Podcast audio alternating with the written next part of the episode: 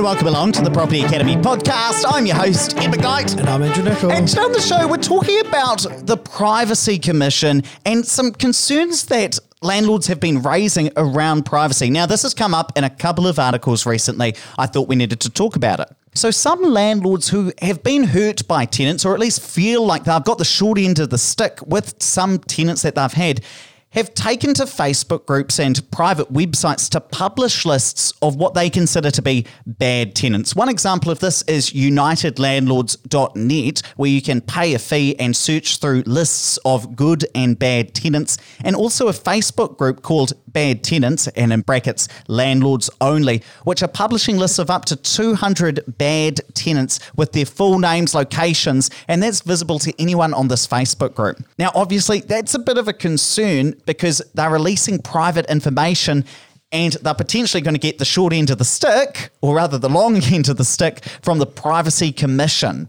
Yeah, and look, the Privacy Commission is a force to be reckoned with. You do not want to be on the wrong side of them. Now, the question is are these people actually in breach of privacy legislation? And let's cover this before we go into some other thoughts about whether this is justified or not. And it appears to be that they are in total breach of the law, according to some privacy lawyers like Kathryn Dalziel, who's been quoted there, who is a barrister in Christchurch. And it's because they were soliciting and sharing this information in an unfair way where the tenant had no way to correct any information or without some sort of transparent process for this. Now, there are two parts to this where they may be in breach of the privacy laws that we have here in New Zealand. First of all, the keeper of the list, the Facebook groups or the websites, they're potentially in breach or could be caught up for defamation, and then the landlords themselves for sharing that information. Now, the defamation case is an interesting one. So, the best defense for defamation is truth. So, if you are telling the truth, you don't have a defamation case against you.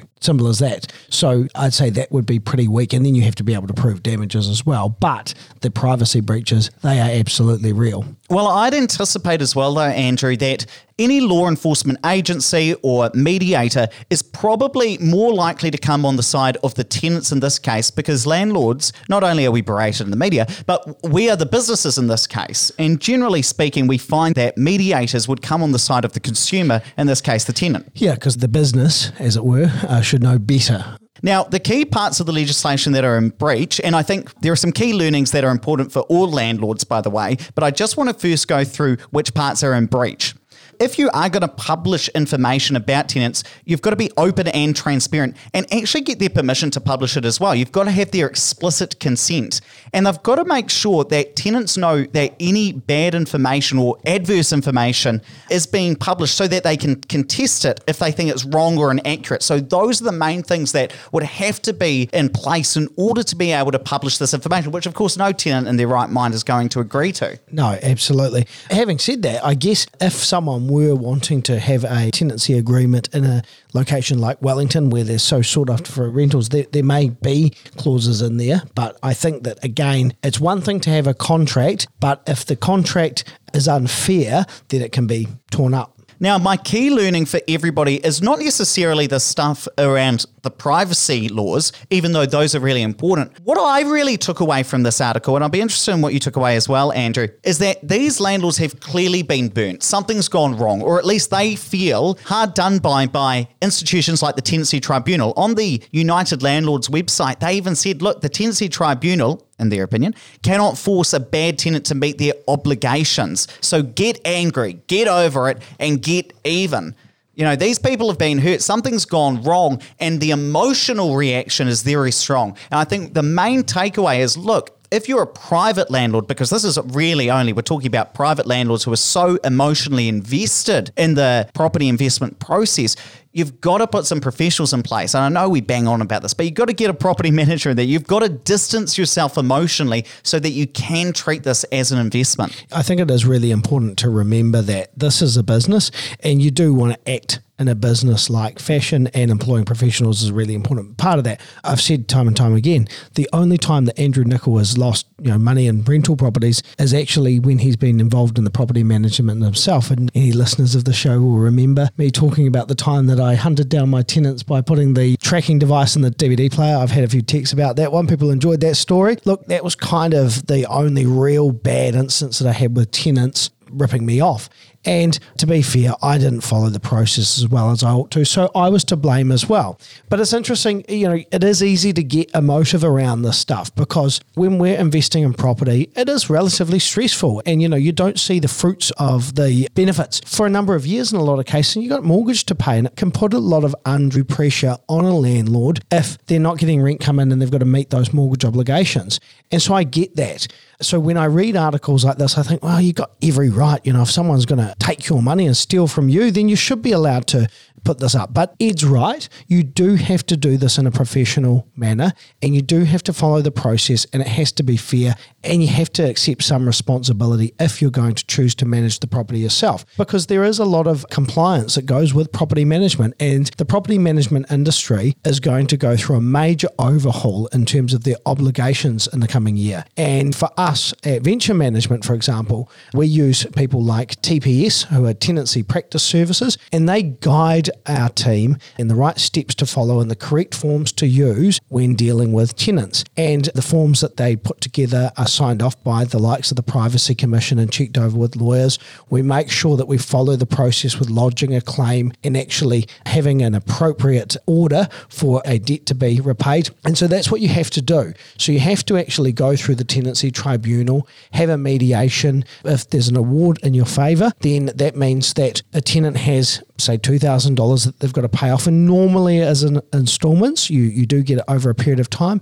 But this is where we just had Simon Yarrell on the show a couple of episodes ago.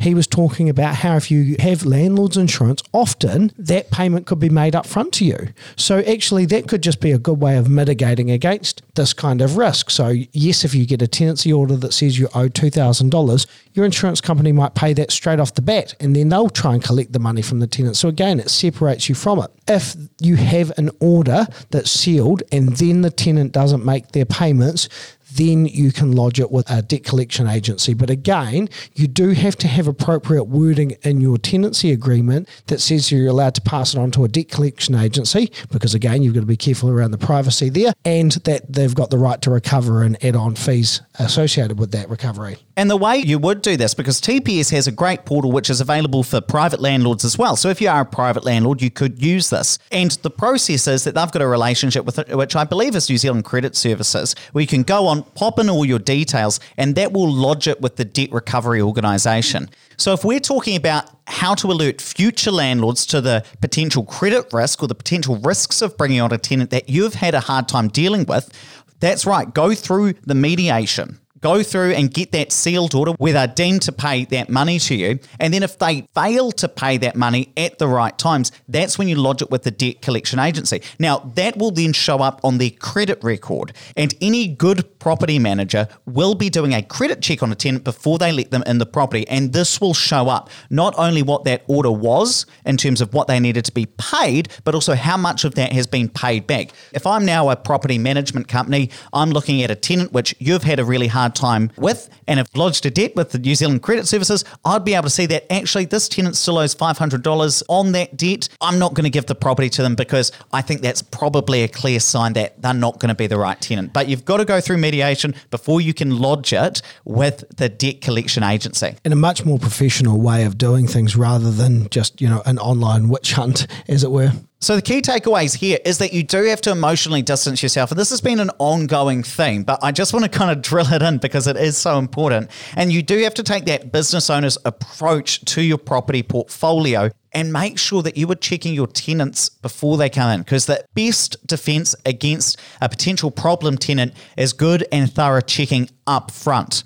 Now, Andrew, you have seen your fair share of credit checks and credit histories. Walk us through the types of things that we would see if we paid the 10 or 15, 20 dollars in order to get a credit check on a tenant and what are going to be some of the red flags because it might surprise some of the people listening. Often the number one thing that you see on these reports that can kind of give you an indication of the type of person that you're dealing with is the types of inquiries that they're getting. So, for example, if there's lots of credit checks from other rental property firms, then probably this tenant is shopping around and getting turned down. And so that's kind of like when you're applying for a mortgage and the BNZ says that you've been to five other banks and thinks, how come they said no? And so that's one of the really early red flags for me if I'm checking a credit check, seeing what kind of other inquiries have been there.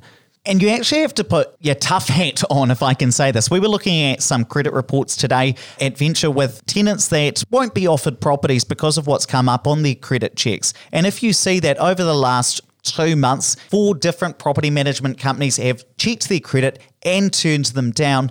I mean, it's really sad because this person that I'm thinking of in this instance is finding it really hard and they're struggling to find a home, and that's tough. But you can't, as a landlord, take the risk and put them in, especially now that the 90 day no cause termination clause has been taken out of legislation. We can't take as much risk. So you've got to kind of put your tough hat on. That's the interesting unintended consequence of that law being taken away. People are going to find it harder if they've got blemishes in the past. Also, things like shopping around for power. Each time you've got different credit checks. So if someone's been moving around a lot, personal loans and credit cards. So you can see those type of inquiries there. And again, it's the same thing as a bank's looking for.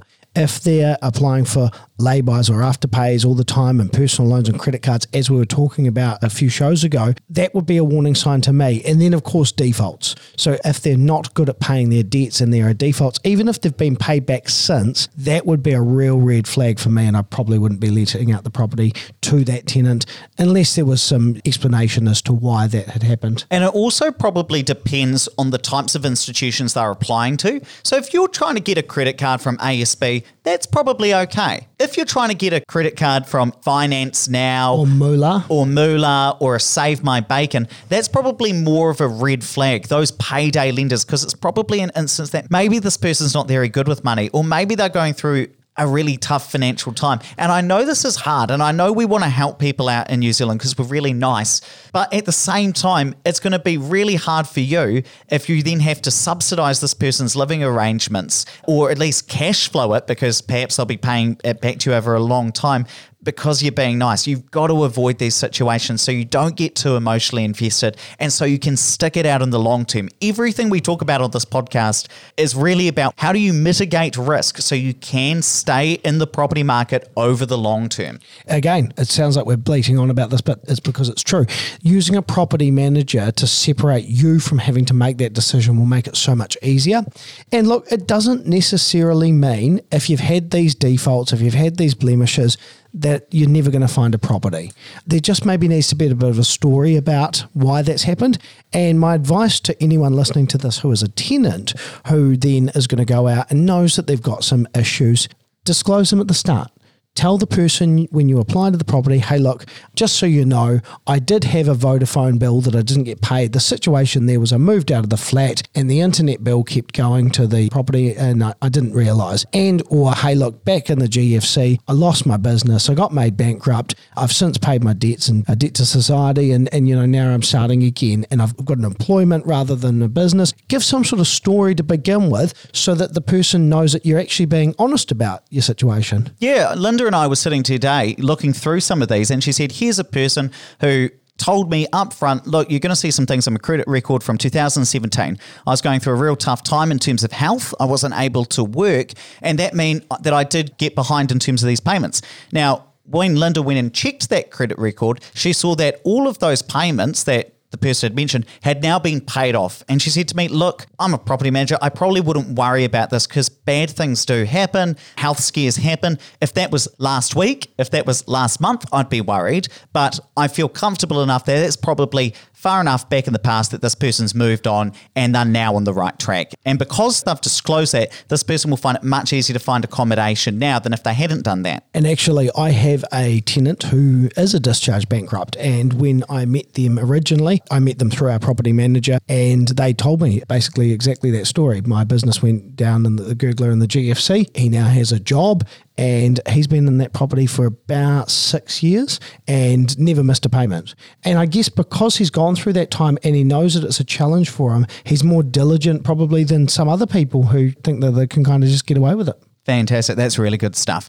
Hey, look, let's wrap it up there, but please don't forget to rate, review, and subscribe to the podcast. It really does help us get the message out to more people. And hey, if you've got a topic for Andrew and I, send us a text. Our number is 5522. Whip out your phone. It'd be great to hear from you.